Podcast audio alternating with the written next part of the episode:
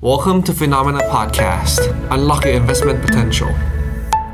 สวัสดีครับ สวัสดีครับ ต้อนรับคุณผู้ชมนะครับ เข้าสู่รายการข่าวเช้า Morning Brief สรุปข่าวสำคัญเพื่อไม่ให้คุณพลาดทุกโอกาสการลงทุนนะครับ วันพุธที่ 7 ธันวาคมครับ มาเจอกับเรา 2 คนนะครับ ผมปั๊บจิรติคันติพโล และพี่แบงค์เชนนนท์การจันนันท์ครับ สวัสดีครับพี่แบงค์ครับ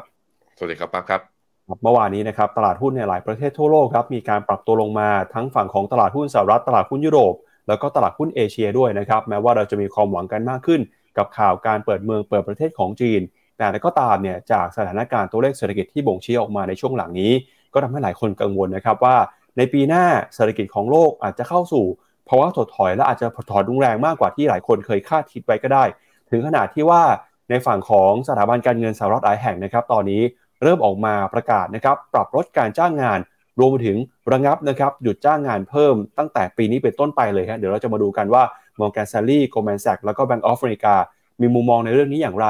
ขณะที่ในวันพรุ่งนี้นะครับมีข่าวจากสำนักข่าวรอยเตอร์ออกมารายงานว่า ทางการจีนนะครับเตรียมการจะเปิดเผยมาตรการ 10 มาตรการใหม่นะครับที่จะเป็นการผ่อนคลายเรื่องของโควิด -19 แล้วก็เมื่อวานนี้ที่น่าสนใจคือตลาดหุ้นเวียดนามนะครับปรับตัวลงไป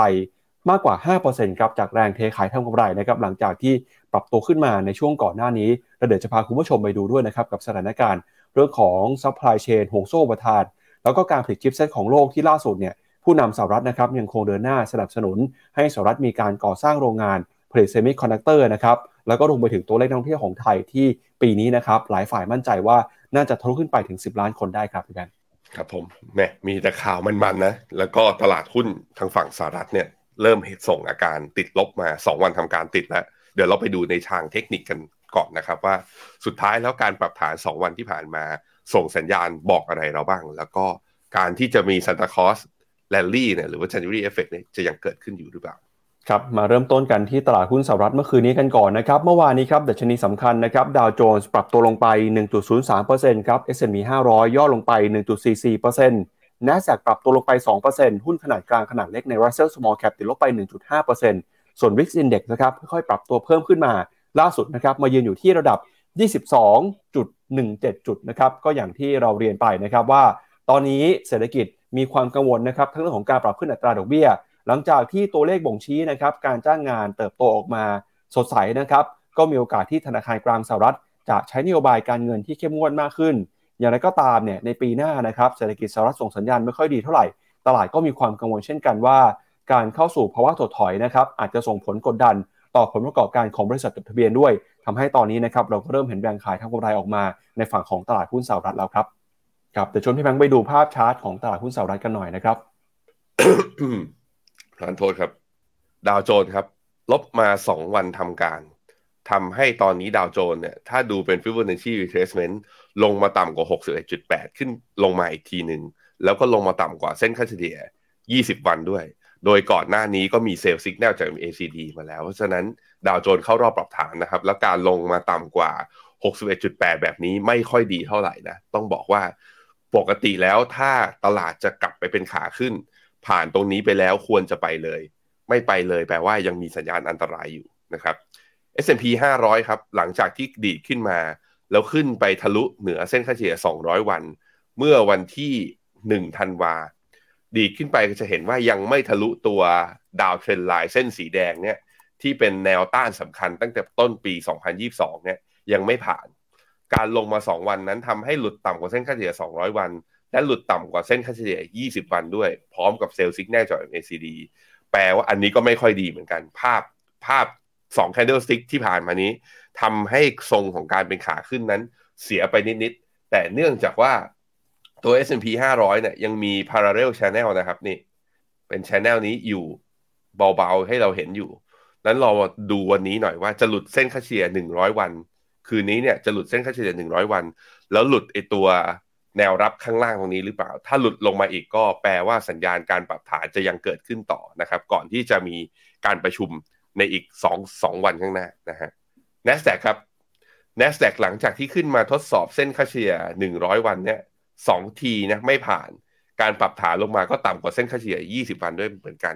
แสดงให้เห็นว่าเซนติเมนต์ของตลาดณตอนนี้คือระยะสั้นเนี่ยมีความกลัวอะไรบางอย่าง ซึ่งเราเห็นไปแล้วว่าตัวเลขเศรษฐกิจตัวเลขการจ้างงานของอเมริกาที่ประกาศมาวันศุกร์พอดีเกินคาดนั้น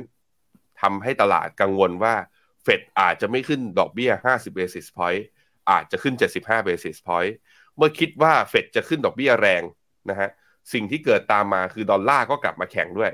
ล่าสุดเช้านี้ดอลลาร์ขึ้นมาทดสอบเส้นค่าเฉลี่ย 20 วันพอดีเป๊ะเลย หลังจากที่ทะลุหลุดลงไปตั้งแต่วันที่ 1 ธันวานะ ตอนนี้ขึ้นมาอยู่ที่ 105.6 ขึ้นมาทดสอบอีกครั้งหนึ่ง ถ้าดอลลาร์ดีกลับขึ้นมาเนี่ยแข็งค่ากลับขึ้นมา ก็แปลว่าหุ้นโลกหุ้นอเมริกาจะเข้าสู่โหมดปรับฐานต่ออะตอนนี้อยู่ที่จุดวัดใจพอดี ตัวสุดท้ายของตลาดหุ้นอเมริกาก่อนไปดูตลาดอื่นนะครับ ก็คือ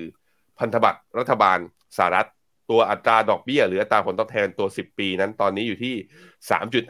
3.546 ต้องบอกว่าดอลลาร์ดูแข็งตลาดหุ้นดูปรับฐาน ตลาดคาดว่าจะขึ้นดอกเบี้ยอาจจะมีโอกาสถึง 75 basis point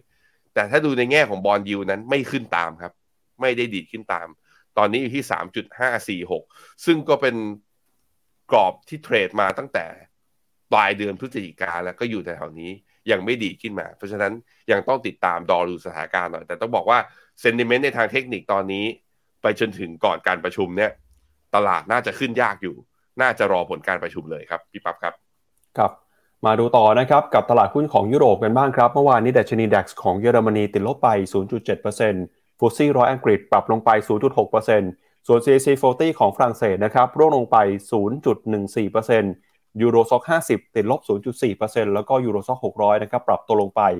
0.6%ครับ ซึ่งส่วนใหญ่นะครับนำมาโดยหุ้นในกลุ่มเทคโนโลยีที่ปรับตัวลงไปกดดันตลาด แล้วก็มีหุ้นในกลุ่มสถาบันการเงินด้วยนะครับ กลุ่ม healthcare ก็ปรับตัวลงมากันทั่วหน้าเลย สิ่งที่ตลาดกังวลนะครับ ก็คือ sentiment หรือว่าบรรยากาศการเติบโตของเศรษฐกิจในปีหน้า ซึ่งเดี๋ยวเราจะมาวิเคราะห์กันนะครับ หลายคนเตือนว่ามีโอกาสสูงมากนะครับที่เศรษฐกิจทั้งของสหรัฐแล้วก็ของยุโรป จะเข้าสู่ภาวะชะลอตัว และที่สำคัญคือยุโรปนะครับตอนนี้เนี่ยก็เริ่มออกมาเตือนความเสี่ยงแล้ว ทั้งจากปัญหานะครับเงินเฟ้อที่ปรับตัวเพิ่มสูงขึ้นมารวมไปถึงนะครับความเสี่ยงที่การเดินหน้าขึ้นดอกเบี้ยของธนาคารกลางยุโรปเพื่อคุมเงินเฟ้อเนี่ยอาจจะทำให้เศรษฐกิจของยุโรปเข้าสู่ภาวะถดถอยนะครับเร็วกว่าประเทศอื่นในโลกก็ได้ครับ ครับผมตัว Euro Stoxx 600นะครับ ย่อลงมา2วันทำการติดเหมือนกัน แต่ว่ายังยืนเหนือฟิโบนัชชี50แล้วก็ยังยืนเหนือเส้นค่าเฉลี่ย20วัน ถึงแม้ว่า MACD จะให้ sell signal เพราะนั้น ภาพมีการปรับฐานตามหุ้นอเมริกา แต่การปรับฐานนั้นเบากว่า แล้วก็ยังไม่ลงมาต่ำกว่าจุดแนวรับสำคัญ มากขนาดนั้นยังต้องรอติดตามดูก่อนนะครับ แต่ว่าถ้าหุ้นอเมริกาปรับต่อนะก็แปลว่ายุโรปน่าจะไปด้วยนะครับ DAX ของเยอรมันครับเมื่อวานนี้ลบ 0.72 ลงมาต่ำกว่าเส้นค่าเฉลี่ย 20 วัน เป็นครั้งแรกนับตั้งแต่ทะลุมาตอนกลางเดือนตุลาเลย ก็ดูแล้วโมเมนตัมดู ยุโรปก็ดูคล้ายๆกับจะตามอเมริกาไปนะ น่าจะเข้ารอบปรับฐานด้วยเช่นเดียวกัน ไปดูค่าเงินยูโรดอลลาร์ครับ ค่าเงินยูโรดอลลาร์กลับมาอ่อนค่าเล็กๆ ในช่วง 2 วันที่ผ่านมาอยู่ที่ 1.04 ในขณะที่ปอนด์ก็อ่อนค่าเล็กๆ อย่างจากที่ทะลุเหนือเส้นค่าเฉลี่ย 200 วันขึ้นไปเนี่ยตอนนี้กลับลงมาแตะอยู่ที่เส้นค่าเฉลี่ย 200 วันพอดีที่ 1.21 นะครับ ครับก็จากยุโรปไปแล้วนะครับ เรามาดูกันต่อครับกับความเคลื่อนไหวของตลาดหุ้นเอเชียบ้างครับ ล่าสุดเช้าวันนี้นะครับตลาดหุ้นเอเชียเปิดมาแล้วครับดัชนีนิกเกอิ225 นะครับ เปิดมาติดลบไป 0.55%ครับ ส่วนฝั่งของออสเตรเลียนิวซีแลนด์ก็ย่อลงมาเช่นกันนะครับ ขณะที่ฝั่งของตลาดหุ้นจีนครับ เมื่อวานนี้ตลาดหุ้นจีน บวกขึ้นมาได้อยู่ในกรอบแคบๆนะครับ China A50 บวกขึ้นมา 1%เซี่ยงไฮ้เซินเจิ้นนะครับ ก็ปรับตัวบวกขึ้นไม่ได้เช่นกัน แต่หางเซ็งฮะติดลบไปประมาณ 0.4%แม้ว่าจะมีข่าวดีนะครับว่าทางการจีนเตรียมการจะส่งสัญญาณผ่อนคลายมาตรการควบคุมโควิด แต่แล้วก็ตามเนี่ยข่าวดีที่เกิดขึ้นก็ถูกกลบนะครับจากความกังวลเรื่องของเศรษฐกิจที่จะถูกการขึ้นดอกเบี้ยนะครับหลังจากตัวเลขการจ้างงานสหรัฐออกมาดีกว่าคาดครับ ส่วนไต้หวันนะครับไต้หวันเมื่อวานนี้ติดลบไปประมาณ 1%ครับเช้านี้เปิดมาเดี๋ยวรอดูตัวเลขกันอีกครั้งหนึ่งนะครับหุ้นไทยเมื่อวานนี้ก็ปรับตัวลงไป 8 จุดครับมาอยู่ที่ระดับ 1,632 จุด เกาหลีใต้วันนี้เปิดมาอยู่ในแดนลบนะครับแล้วก็หุ้นของอินเดียหุ้นของเวียดนามอย่างเวียดนามเมื่อวานนี้น่ากังวลนะฮะติดลบไปถึง 5.12%เลยทีเดียวสำหรับ VN30 ซึ่งเดี๋ยววันนี้เราจะมาวิเคราะห์กันว่าเกิดอะไรขึ้นกับตลาดหุ้นเวียดนามในช่วงข่าวครับครับผมสำหรับตัวนิเคอีนะครับหลังจากที่ขึ้นมาทดสอบ 61.8 แล้วไม่ผ่านอีกรอบหนึ่งนั้น ตอนนี้ก็ลงมาต่ำกว่าเส้นค่าเฉลี่ย 20 วันลงมาอ่าลงมา 4 วันทำการติด เช้านี้ยังย่ออยู่ก็ตามตลาดหุ้นอเมริกา sentiment ดูก็คือกลับมาอยู่ในกรอบ sideway กว้างๆ อย่างที่เคยมีมาตั้งแต่ต้นปี 2022 นะครับ คอสปีของเกาหลีหลังจากที่ทดสอบเส้นค่าเฉลี่ย 200 วันยังไม่ผ่าน เช้านี้เปิดย่อลงมาทดสอบที่เส้นค่าเฉลี่ย 100 วัน ดูแล้วมีภาพคล้ายๆ กับเป็น double top สั้นๆ ระยะสั้นๆ นี่ ถ้าเป็นอย่างนี้ก็อาจจะมีโอกาสย่อลงมานะ แถวๆเนี่ยเส้นค่าเฉลี่ย 50 วันเส้นสีเหลือง แถวๆประมาณ 2,003 คือลบได้อีกประมาณสัก 2%นะครับ หังเสงฮะ หังเสงเช้านี้เปิดหรือยัง เช้านี้ยังไม่เปิดเมื่อวานนี้อยู่ที่ลบ 0.4 ก็ต้องบอกว่า เปิดมาจริงๆเนี่ยลบประมาณ 1%แล้วมีแรงซื้อกลับมาอ่าทางฝั่งจีนเนี่ยคือนักลงทุนทุกคนเนี่ยมุ่งหน้าไปสู่ที่ความหวังเรื่องมาตรการผ่อนคลายดังนั้นข่าวร้ายทำอะไรตลาดหุ้นจีนช่วงนี้ไม่ได้ แต่ก็ต้องมาดูครับ ถ้าดอลลาร์กลับมาแข็งค่าอีกทีหนึ่งนะ แล้วตลาดหุ้นอเมริกาแบบว่าปรับสมมติว่าปรับฐานลงหนักๆอย่างเงี้ย จีนจะยืนได้หรือเปล่า ซึ่งเราเริ่มเห็น research house หลาย ๆ ที่แล้ว อย่าง Morgan Stanley ก็เชียร์ว่า ปีหน้าหุ้นอเมริกาอาจจะยังไม่ฟื้นนะ แต่หุ้นจีนเนี่ยมีโอกาสฟื้นสูงมาก เพราะตอนนี้เซต cycle ของเศรษฐกิจวัฏจักรเศรษฐกิจของจีนนั้น มันเหมือนกับมันไม่ได้เป็นไปตามรอบของทิศทางเศรษฐกิจของโลก ตอนอเมริกาเขาฟื้นเขา open จีนเขาปิดเมืองอยู่ไงตอนนี้พออเมริกาปีหน้ามีความเสี่ยง recession อ่าจีนเขากำลังจะเปิดเมือง เพราะฉะนั้นมันก็ข้อดีคือเราอาจจะมี asset ให้ให้เขาเรียกว่าให้ลงทุนให้จับจังหวะหาผลตอบแทนเก็งกำไรกันได้ แต่ต้องวิเคราะห์ในรายประเทศในรายละเอียดมากขึ้นนะครับไต้หวันครับลบอยู่ประมาณ 1.6นะตอนนี้ตอนเช้ามันแปลว่าหุ้นจีนน่าจะลงด้วยนะ เปิดตอนเช้าวันนี้นะฮะไปที่หุ้นไทยครับ หุ้นไทยหลังจากที่ทะลุเหนือเส้นค่าเฉลี่ย 200 ไปโดน 2 แท่งติดลบเหมือนกันนี่ก็คือวันศุกร์เนี่ยลบ 6 จุด แล้วก็วันอังคารติดลบตามตลาดหุ้นสหรัฐลบมา 8 เมื่อคืนเมื่อวานนี้ ยังดีที่ยังยืนเหนือเส้นค่าเฉลี่ย 200 วันได้ แต่ก็ต้องรอดูต่อนะครับ ทุกคนต้องรอดูต่อว่าพอดูแล้วเอเชียเช้านี้ใครเปิดเนี่ยแดงกันหมดเลยนะครับ ฝั่งอินโดครับ อินโดเมื่อวานนี้ลบ 1.36%เป็นแท่งปรับลดหนักสุดนับตั้งแต่วันที่ 11 พฤศจิกา แล้วก็ลงมาหลุดเส้นค่าเฉลี่ย 200 นะ ใครมีตลาดหุ้นอินโดอยู่ก็ต้องระวังหน่อยเพราะ pattern เนี่ยเหมือนกับทำ peak ไปแล้วด้วยนะครับ ส่วนอินเดียครับ อินเดียหลังจากที่ทำออทามไฮไปแล้ว ก็เข้ารอบย่อเช่นเดียวกับทางฝั่งตลาดอเมริกาแล้วก็ตลาดเอเชียที่อื่นๆ แต่ว่าก็ต้องบอกว่า ยังไม่ลงมาต่ำกว่าจุดสูงสุดเดิม ที่ทำไว้ตั้งแต่เดือนตุลาปี 2021 แล้วก็ยังไม่ต่ำกว่าเส้นค่าเฉลี่ย 20 วัน ยังรอหน่อยแต่ว่าอินเดียตรงนี้ก็เข้าตรงนี้ก็ดอยมากนะแม่ผมคิดว่ารอดีกว่านะครับครับ มาดูต่อนะครับที่ราคาสินค้าโภคภัณฑ์บ้างครับ ล่าสุดนะครับเช้านี้ราคาทองคำซื้อขายกันอยู่ที่ 1,769 ดอลลาร์ต่อทรัลล์นะครับราคาทองคำช่วงนี้ก็ถูกแรงกดดันนะครับหลังจากที่ค่าเงินดอลลาร์แข็งค่าขึ้นมา เนื่องมาจากตลาดกังวลนะครับว่าเฟดจะเดินหน้าใช้นโยบายการเงินเข้มงวดหลังจากที่ตัวเลขการจ้างงานนอกภาคการเกษตรออกมาดีกว่าคาดครับแล้วก็มีข้อมูลที่น่าสนใจนะครับจากธนาคาร Standard Charter ครับ ออกมาเปิดเผยคาดการณ์นะครับเขาบอกว่าปีหน้าครับพี่แบงค์ราคาทองคำเนี่ยมีโอกาสพุ่งขึ้นไปสู่ระดับ 2,250 ดอลลาร์ต่อทริออนซ์นะฮะก็คือขึ้นมาจากตรงนี้ได้อีกประมาณ 30%ครับโดยเขาบอกนะครับว่าสาเหตุนะครับที่ราคาทองคำเนี่ยจะปรับตัวขึ้นมา ก็คือทองคำนะครับจะได้แรงหนุนในฐานะที่เป็นสินทรัพย์ปลอดภัย ขณะที่ตอนนี้นักทุนก็พยายามจะหาทางนะครับหลบเลี่ยงความผันผวนของตลาดหุ้น แล้วก็ความเสี่ยงความโกลเรื่องของเศรษฐกิจนะครับขณะที่ เขาออกมาพูดด้วยนะครับเขาบอกว่าราคาของบิตคอยจะลงไปถึงระดับ 5,000 ดอลลาร์สหรัฐเลยนะครับถ้าหากว่าเป็นแบบนั้นจริงเนี่ยหมายความว่าราคาบิตคอยจะลงไปจากระดับปัจจุบันที่พันหมื่นเจ็ดเนี่ยประมาณสัก 70%นะครับก็เรียกได้ว่าปีหน้านะครับหลายคนมองความเสี่ยงเศรษฐกิจโลกยังคงมีอยู่ แล้วก็จะหนุนนำนะครับให้สินทรัพย์ปลอดภัยเดินหน้าปรับตัวขึ้นมาด้วยนะครับอันนี้ก็เป็นมุมมองจาก Standard Charter จะจริงหรือไม่จริงนะครับเดี๋ยวปีหน้ารอดูกันครับเดี๋ยวชวนที่แบงค์ไปดูราคาทองคำก่อนครับ ครับผมถ้าดูระยะสั้นเป็นกราฟ 15 นาทีเนี่ยราคาทองเนี่ยขึ้นไปทะลุพันแปดตั้งแต่ตอนวันจันทร์เนาะตอนเช้าช่วงเช้า แล้วก็ร่วงลงมาเนี่ยต่ำกว่าพันแปดลงมาที่พันหกพันเจ็ดร้อยเจ็ดสิบเนี่ยถ้าดูจากตอนที่ร่วงลงมาจริงๆนะครับซูมอินเข้ามาจะอยู่แถวๆเวลาประมาณ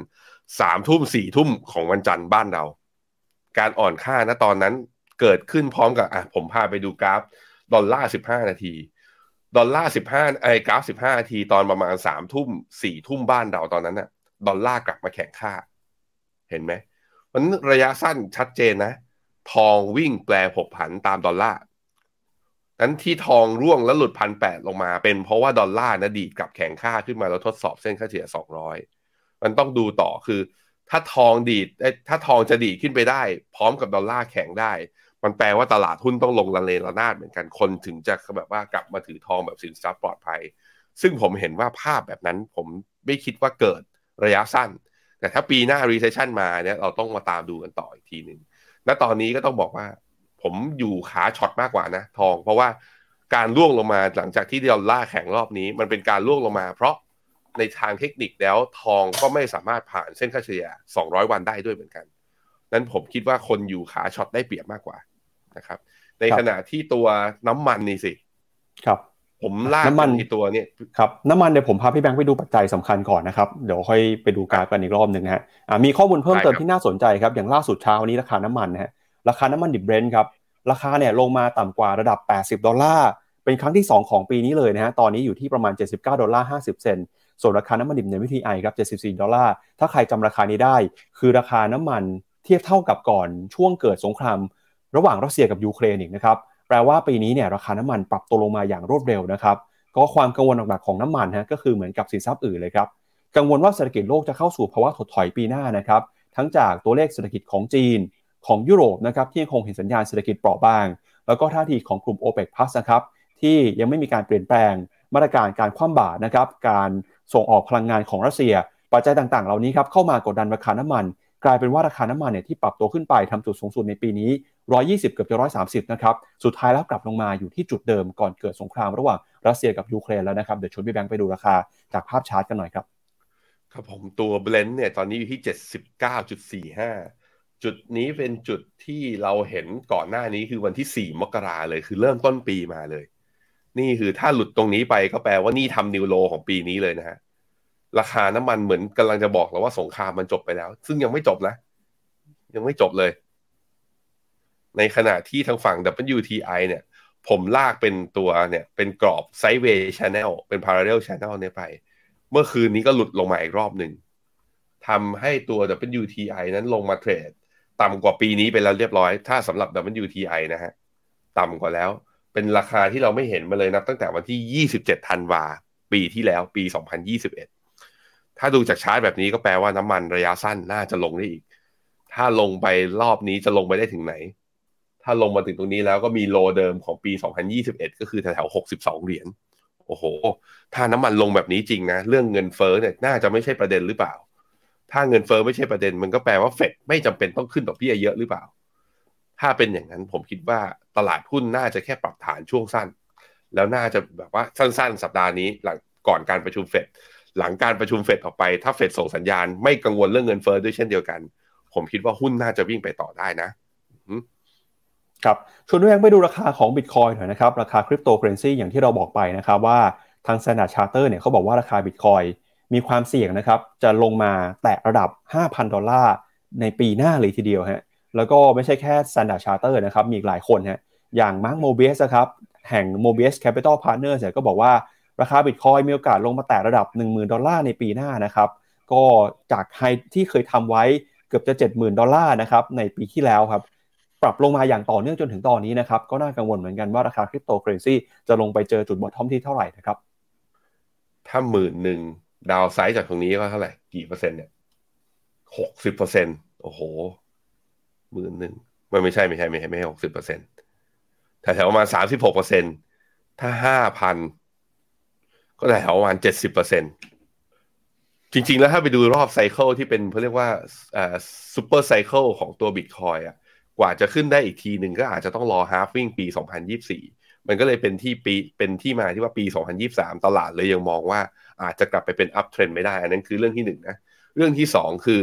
damage จากการที่เกิดจากตัว exchange กับไอตัวการแตกของตัว DeFi หลายๆหลาย ๆ ตัวที่เริ่มตั้งแต่ Luna เนี่ย มันทำให้ sentiment กับไอตัว use case ที่เกิดขึ้นกับเหรียญตัวใหม่ ๆ เนี่ย มันเกิดขึ้นมาแล้วความไม่มั่นใจหรือมันยังเยอะอยู่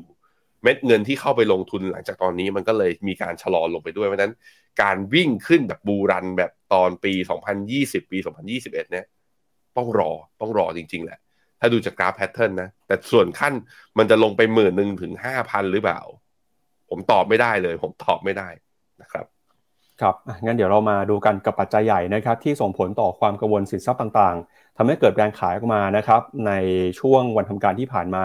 ก็คือความกังวลเรื่องของเศรษฐกิจถดถอยนะครับเศรษฐกิจถดถอยเนี่ยไม่ได้เกิดขึ้นเฉพาะประเทศใดประเทศหนึ่งแต่จะเกิดขึ้นทั้งโลกเลยฮะไม่ว่าจะเป็นสหรัฐนะครับส่งสัญญาณเศรษฐกิจชะลอตัวในปีหน้า ยุโรปเนี่ยก็ถือว่าเป็นหนึ่งประเทศนะครับที่มีความเสี่ยงว่าเศรษฐกิจจะถดถอยนะครับแล้วก็นอกจากนี้จีนเองครับที่นโยบายโควิดซีโร่ กดดันนะครับทำให้เศรษฐกิจไม่สามารถเติบโตได้ตามเป้าหมาย ปีหน้า 5%ก็มีความเสี่ยงว่าจะเติบโตไม่ถึงเหมือนกันนะครับ ล่าสุดครับนักเศรษฐศาสตร์จากบลูมเบิร์กเนี่ยออกมาปรับลดประมาณการการเติบโตของเศรษฐกิจโลกในปีหน้าลงนะครับจากเดิมเนี่ยที่เคยคาดไว้ว่าจะเติบโตได้อยู่ที่ระดับประมาณสัก 3.2%พอเห็นสถานการณ์แบบนี้ทั้งจากความเสี่ยงเรื่องของยุโรป เรื่องของสหรัฐแล้วก็เรื่องของจีนทำให้มีการปรับลดประมาณการเศรษฐกิจโลกปีหน้าลงมานะครับเหลือที่ระดับ 2.4%ครับ ตัวเลข 2.4%มีความสำคัญยังไง ก็ต้องย้อนกลับไปนะครับในรอบกว่า 30 ปีที่ผ่านมา ตัวเลข 2.4%เนี่ยเป็นตัวเลขที่แทบเราจะไม่เคยเห็นเลยนะฮะยกเว้นช่วงที่เกิดวิกฤตการณ์เศรษฐกิจโลกครับในช่วงนั้นเนี่ยโลกมีวิกฤตการณ์หรือว่ามีคริสนะครับประมาณ 3 ครั้งด้วยกัน ก็คือตั้งแต่ปี 2009 ที่เป็น Hamburger Crisis ปี 2020 นะครับที่เป็นวิกฤตการณ์โควิด แล้วก็อาจจะมียูโรคริสในช่วงของปี 2014 แต่ถ้าไม่นับปีที่เกิดวิกฤตนะครับ เศรษฐกิจโลกแทบจะไม่เคยเติบโตต่ำกว่า 2.4%เลยฮะ การที่ปีหน้านะครับหลายคนก็มองไม่เห็นว่าจะเกิดความเสี่ยงหรือว่าเกิดวิกฤตครั้งใหญ่อะไร แต่เศรษฐกิจโลกถดถอยถึงขั้นเพียงแค่เติบโตได้ 2.4%เนี่ย ก็กลายเป็นความเสี่ยงสำคัญนะครับ สิ่งที่นักเศรษฐศาสตร์จากบลูเบิร์กครับเขาประเมินกันว่าปีหน้านะครับจะมีความเสี่ยงอะไรรออยู่ ก็มีตั้งแต่เรื่องของราคาพลังงานนะครับที่เกิดปัญหา Energy Shock จากสงครามระหว่างรัสเซียกับยูเครน น่าจะยังคงลากยาวต่อเนื่องต่อไป ปัญหานะครับเรื่องของการใช้นโยบายการเงิน หลังจากที่ตัวเลขเงินเฟ้อนะครับเดินหน้าปรับตัวสูงขึ้นมาอย่างต่อเนื่อง สูงขึ้นมาเกินกว่าเป้าหมายของธนาคารกลางทั่วโลกครับทำให้มีความจำเป็นต้องใช้นโยบายการเงินเข้มงวด ด้วยการปรับขึ้นอัตราดอกเบี้ย ซึ่งการขึ้นดอกเบี้ยแบบนี้นะครับก็ส่งผลต่อการเติบโตของเศรษฐกิจโลกนะครับแล้วก็นอกจากนี้ครับนโยบายซีโร่โควิดของจีน ที่ยังคงไม่เห็นนะครับว่าจะมีทางออกเมื่อไหร่เนี่ยก็จะยิ่งกลายเป็นตัวกดดันนะครับบรรยากาศการลงทุนของเศรษฐกิจโลกด้วย ในปีหน้านะครับจีนตั้งเป้าหมายการเติบโตเศรษฐกิจนะครับว่าจะพยายามทำให้เกิน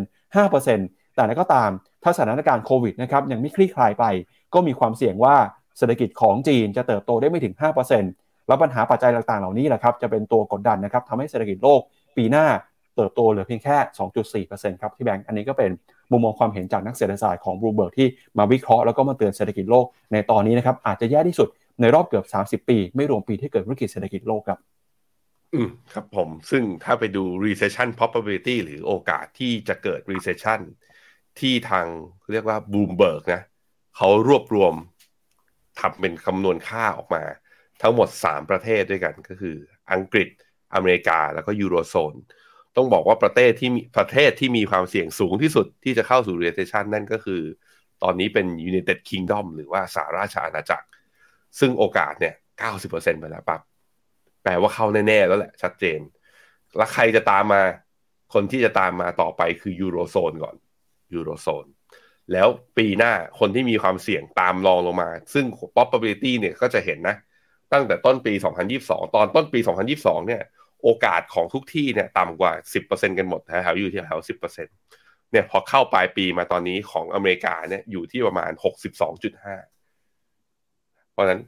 เขตสามเขตเศรษฐกิจหลักของโลก ที่ถ้าจะเข้าสู่ recession มันก็ทำให้เป็นเรื่องปกติที่จะทำให้ global GDP นั้นมีโอกาสที่จะชะลอลงไปด้วย พระเอกขี่ม้าขาวที่เขาบอกว่าก่อนหน้านี้เนี่ย เกิดวิกฤตเศรษฐกิจทีไรแต่โลกก็กลับมาฟื้นได้ มันเป็นเพราะพระเอกคนนั้นคือจีน จีนเศรษฐกิจในอยู่ในขาของเป็นเขาเรียก growth stage ส่งออกแล้วก็เป็นเขาเรียกเป็นเครื่องจักรเป็นโรงงานผลิตสินค้าของโลก ณวันนี้จีนยังปิดยังล็อกดาวน์อยู่ก็ต้องมาดูครับว่า recession ถ้าเกิดขึ้น จีนจะกลับมาเปิดเมือง จะกลับมาผ่อนคลายมาตรการโควิดทันที่จะช่วยโลกไหม อันนี้ก็จะเป็นจุดที่สำคัญเหมือนกัน ว่าจะเป็นจุดเปลี่ยนที่ทำให้ตลาดหุ้นไม่แย่มากในยามที่มี recession หรือเปล่าครับ ครับ ไปดูข้อมูลเพิ่มเติมกันต่อนะครับแล้วสถานการณ์เศรษฐกิจโลกเนี่ยกดดันบรรยากาศการลงทุนยังไงนะครับแล้วก็จะเห็นว่าดัชนีสมี500นะครับก็เริ่มทยอยมีแรงขายออกมานะครับ ตอนนี้เนี่ยก็ลงมาต่ำกว่าระดับเส้นค่าเฉลี่ย 200 วันแล้วนะครับ อืมครับผมก็เป็นไปตามเนี้ยอ่ากลับมาดูที่อันนี้มาดูที่หน้าจอผมจะชัดกว่านะฮะเนี่ย S&P 500 มันชนแนวต้านนี้ทุกคนเห็นไหมแล้วก็ย่อลงมาทันที ไม่ผ่านเส้นค่าเฉลี่ย 200 วัน นั้นดู sentiment ระยะสั้นเนี่ยคือเหมือนตอนแรกกับดาวโจนส์ทำตัวดูดี แล้วเราก็คิดว่าเฮ้ย S&P น่าจะตามไป ปรากฏว่าก็ตามจริงเพราะว่าดาวโจนส์มันร่วงลงมานะแต่ว่าก็ยังต้องรอหน่อยเพราะผมยังดูแล้วเนี่ยมี uptrend เล็ก ๆ อยู่ตรงนี้ ซึ่งถ้ายังกลับมายืนเกาะไอตัวเทรนนี้ต่อไปได้ก็แปลว่า Santa Claus rally นะกับ January effect ผมคิดว่ายังยังมีโอกาสเห็นอยู่นะครับครับ แล้วก็ที่น่าสนใจเพิ่มเติมครับเมื่อวานนี้มีนักเศรษฐศาสตร์จากบ้านเรานะครับ ดรอมรเทพจาวลา ผู้ช่วยกรรมการผู้จัดการใหญ่ จากธนาคาร CMB ไทยครับออกมาวิเคราะห์นะครับแนวโน้มเศรษฐกิจไทย ตั้งแต่ไตรมาส 4 ปีนี้จนถึงปีหน้านะครับ ดรมอมรเทพก็บอกว่ามี 6 ปัจจัยเสี่ยงครับที่อาจจะกระทบต่อการเติบโตของเศรษฐกิจไทยแล้วก็เศรษฐกิจโลกในระยะข้างหน้านะครับ 6 ปัจจัยเนี่ยมีอะไรบ้างนะครับ เรื่องที่ 1 ก็คือปัญหาการลุกลามของรัสเซียกับยูเครนที่ยืดเยื้อ อาจจะส่งผลกระทบต่อห่วงโซ่บทาน ทั้งเรื่องของอาหารนะครับอาหารสัตว์ปุ๋ย รวมไปถึงสินค้าอุปโภคบริโภคด้วย ปัจจัยที่2ครับก็คือเรื่องของธนาคารกลางสหรัฐหรือว่าเฟดที่ยังคงขึ้นอัตราดอกเบี้ยต่อเนื่อง เพื่อสกัดเงินเฟ้อแม้ว่าเงินเฟ้อนะครับจะปรับลดลงมา ความร้อนแรงในการขึ้นดอกเบี้ยเนี่ยยังคงต่อเนื่องต่อไปในปีหน้านะครับเพื่อคุมเงินเฟ้อให้ลงให้ได้ ซึ่งปัจจัยนี้นะครับก็จะกระทบกับเศรษฐกิจสหรัฐให้ถดถอยแรงมากกว่าคาดเรื่องที่3นะครับก็คือเรื่องของจีนครับการล็อกดาวน์ในหลายพื้นที่ของจีน ส่งผลนะครับต่อแนวโน้มการเติบโตครับโดยพ้องยิ่งในภาคอสังหาริมทรัพย์นะครับที่ตอนนี้ก็มีปัญหา ไม่ว่าจะเป็นราคาที่ดินที่ปรับตัวลงมา ยอดขายบ้านนะครับที่ปรับตัวลงมาต่อเนื่อง แล้วก็รวมถึงปัญหาหัวโซ่ประทานที่ชะงักงานด้วยนะครับจากการปิดเมืองปิดประเทศ แล้วก็อีก 3 เรื่องนะครับที่ตามมาก็คือเรื่องที่ 4 ครับวิกฤตการณ์หนี้ในยุโรปนะครับโดยเฉพาะอย่งยิ่งประเทศที่มีหนี้ภาครัฐสูงเนี่ยเช่นอิตาลีนะครับถ้าหากว่าผลตอบแทนพันธบัตรรัฐบาล เพิ่มมากขึ้นก็จะมีความเสี่ยงนะครับที่จะผิดนัดชำระหนี้ เรื่องที่5นะครับก็คือเรื่องของวิกฤตตลาดเกิดใหม่ครับ ตอนนี้นะครับหลายประเทศกำลังเผชิญกับความเสี่ยงในการผิดนัดชำระหนี้นะครับ โดยพ้องยิ่งประเทศที่มีการนำเข้าน้ำมันเนี่ย ตอนนี้จะเห็นว่าเงินทุนสำรองระหว่างประเทศลดลงมานะครับ หลังจากที่ต้องไปซื้อราคาน้ำมัน แล้วก็รวมไปถึงนะครับมีปัญหาเรื่องของการท่องเที่ยวที่อยู่ชะงักก็ทำให้ขาดรายได้นะครับ แล้วก็เรื่องสุดท้ายนะครับก็คือเรื่องของโควิดกลายพันธุ์ครับ ตอนนี้นะครับโควิดเนี่ยอาจจะสามารถควบคุมได้ แต่ก็มีความเสี่ยงนะครับที่โควิดอาจจะแพร่กระจายต่อไปในช่วงปีหน้า เพราะฉะนั้นนะครับรัฐบาล แล้วก็ประเทศต่างๆเนี่ยก็ควรจะเตรียมตัวรับมือนะครับเรื่องของสถานการณ์การแพร่ระบาดของโควิดให้ดี 6 เรื่องนี้นะครับจะกลายเป็น 6 เรื่องสำคัญที่ส่งผลต่อเศรษฐกิจโลกตั้งแต่ปลายปีนี้จนถึงต้นปีหน้า ตามมุมมองของดรมอนเทพจาวราจาก CNB ไทยครับพี่แบงค์ครับผมครับไปรอดูกันครับครับแล้วก็พอมีความเสี่ยงนะครับเรื่องของเศรษฐกิจถดถอยที่เกิดขึ้นเนี่ยก็ทำให้หลายคนนะครับเริ่มออกมาเตรียมตัวรับมือกับท่าทีความเสี่ยงเศรษฐกิจในตอนนี้นะครับ ล่าสุดครับเราจะเห็นว่าผู้บริหารนะครับของบริษัทจดทะเบียนใน Wall Street เนี่ยเริ่มจะเตรียมตัวรัดเข็มขัด แล้วก็ถึงขนาดที่ว่าบางอุตสาหกรรมนะครับเริ่มมีการปลดพนักงานลงไปแล้วด้วยครับ ล่าสุดนะครับจากมุมมองของผู้บริหารนะครับในฝั่งของ Wall Street นะตอนนี้เริ่มออกมาเตือนแล้วนะครับไม่ว่าจะเป็นมุมมองของทาง JP Morgan นะครับออกมาบอกว่า ตอนนี้เนี่ยเงินเฟ้อครับกำลังกัดกร่อนนะครับเศรษฐกิจของสหรัฐ แล้วก็ถ้าหากว่าคิดความเสียหายเนี่ยอาจจะสูงถึงประมาณ 1.5 ล้านล้านดอลลาร์ในช่วงกลางปีหน้าเลยนะครับซึ่งอาจจะฉุดให้เศรษฐกิจของสหรัฐอเมริกา เข้าสู่ภาวะถดถอยครับ แม้ว่าตอนนี้นะครับตัวเลขการบริโภค ภาคธุรกิจต่างๆ จะยังคงอยู่ในสภาวะที่ดูแข็งแกร่ง แต่ปัจจัยเหล่านี้เนี่ยอาจจะอยู่ได้ไม่นานเท่าไหร่นะครับคุณเจมี่ไดมอนด์ก็บอกว่า ผู้บริโภคมีเงินออมส่วนเกินอยู่ที่ประมาณ 1.5 ล้านดอลลาร์1.5 ล้านล้านดอลลาร์ครับจากมาตรการเยียวยาโควิดนะครับ แล้วก็มีการใช้จ่ายมากกว่าปีที่แล้ว 10%ถ้าหากว่าแนวโน้มนะครับยังคงเป็นแบบนี้ต่อไป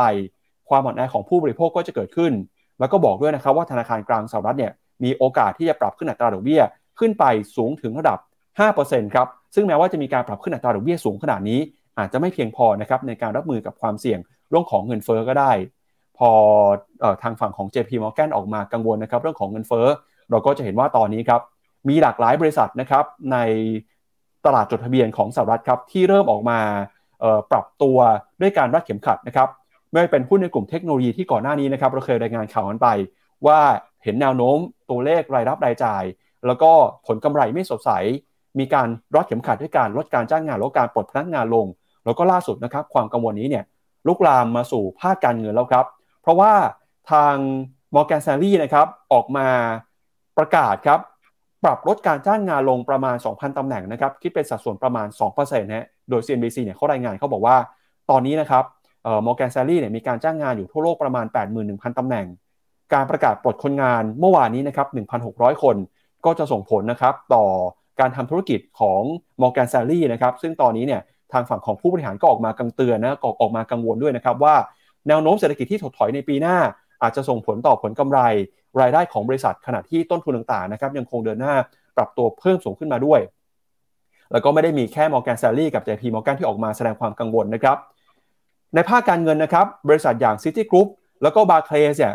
ก็ออกมา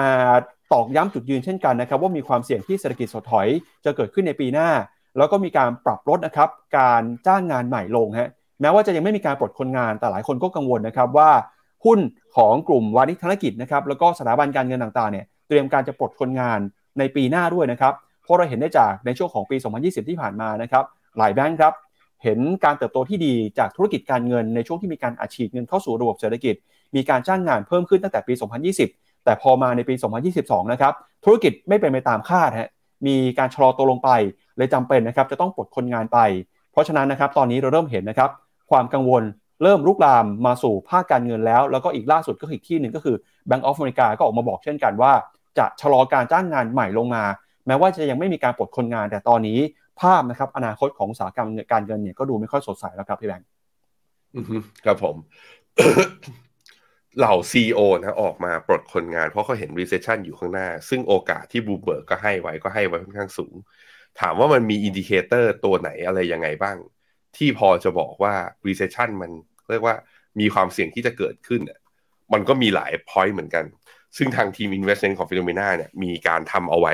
ในงานในตอนที่มีไลฟ์ของระหว่างคุณหยงกับคุณเจษอะเมื่อสองวันพฤหัสสองอาทิตย์ก่อนอะเดี๋ยวพาไปดูทีละตัว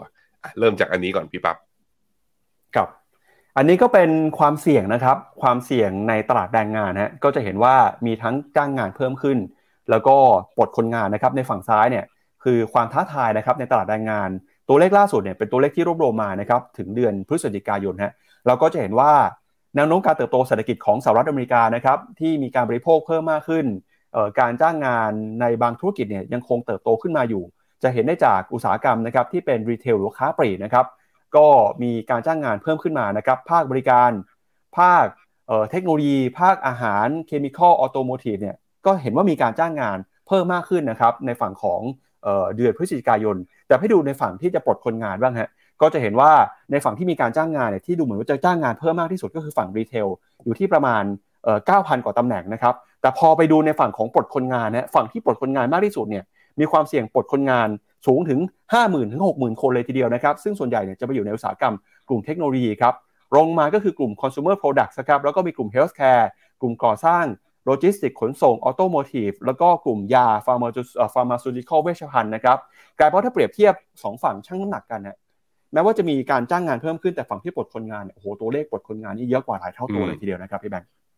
ใช่ครับใช่ครับอะไปดูตัวต่อไปครับ ความเชื่อมั่นของ CEO หรือผู้นำในองค์กรนะตัวเส้นที่ดูนี่คือก็ใช้ตัว Conference Board CEO Confidence Index เส้นสีเหลืองถ้าดูจากในกราฟ เส้นสีเหลืองมันมีความเป็น leading indicator ของเส้นสีดำเส้นสีดำคืออะไร เส้นสีดำคือ คาดการกำไรอีก 12 เดือนข้างหน้าของ S&P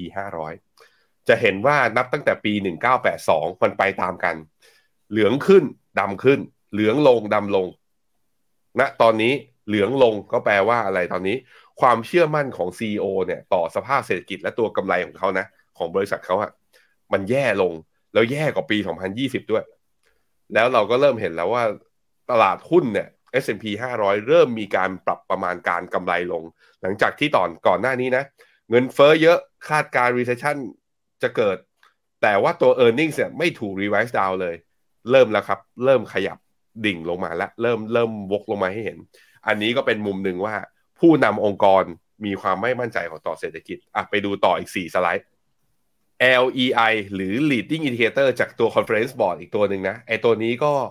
ทุกครั้งที่ลงมาติดลบแล้วติดลบอยู่สักประมาณก็แปดเดือนติดต่อกันนะ่ะบอกว่าโอกาสที่จะเกิด recession นั้นสูงมาก ซึ่งตอนนี้ครบ 8 เดือนแล้ว ที่ตัว LEI เนี่ย indicator ตัวเนี้ยลงกลับมาติดลบนับตั้งแต่ต้นปี 2022 มา อันนี้ก็เป็นอีกหลักฐานหนึ่งว่าอเมริกาเสี่ยงอยู่ หลักฐานต่อมาครับ อันนี้สองสองหลักฐานหลักฐานที่ 3 ก็คือนอกจากความเชื่อมั่นของ CEO จะต่ำแล้ว ความเชื่อมั่นของผู้บริโภคในอเมริกา คือประชาชนอเมริกาตอนนี้ ยังอยู่ในระดับต่ำด้วยเช่นเดียวกัน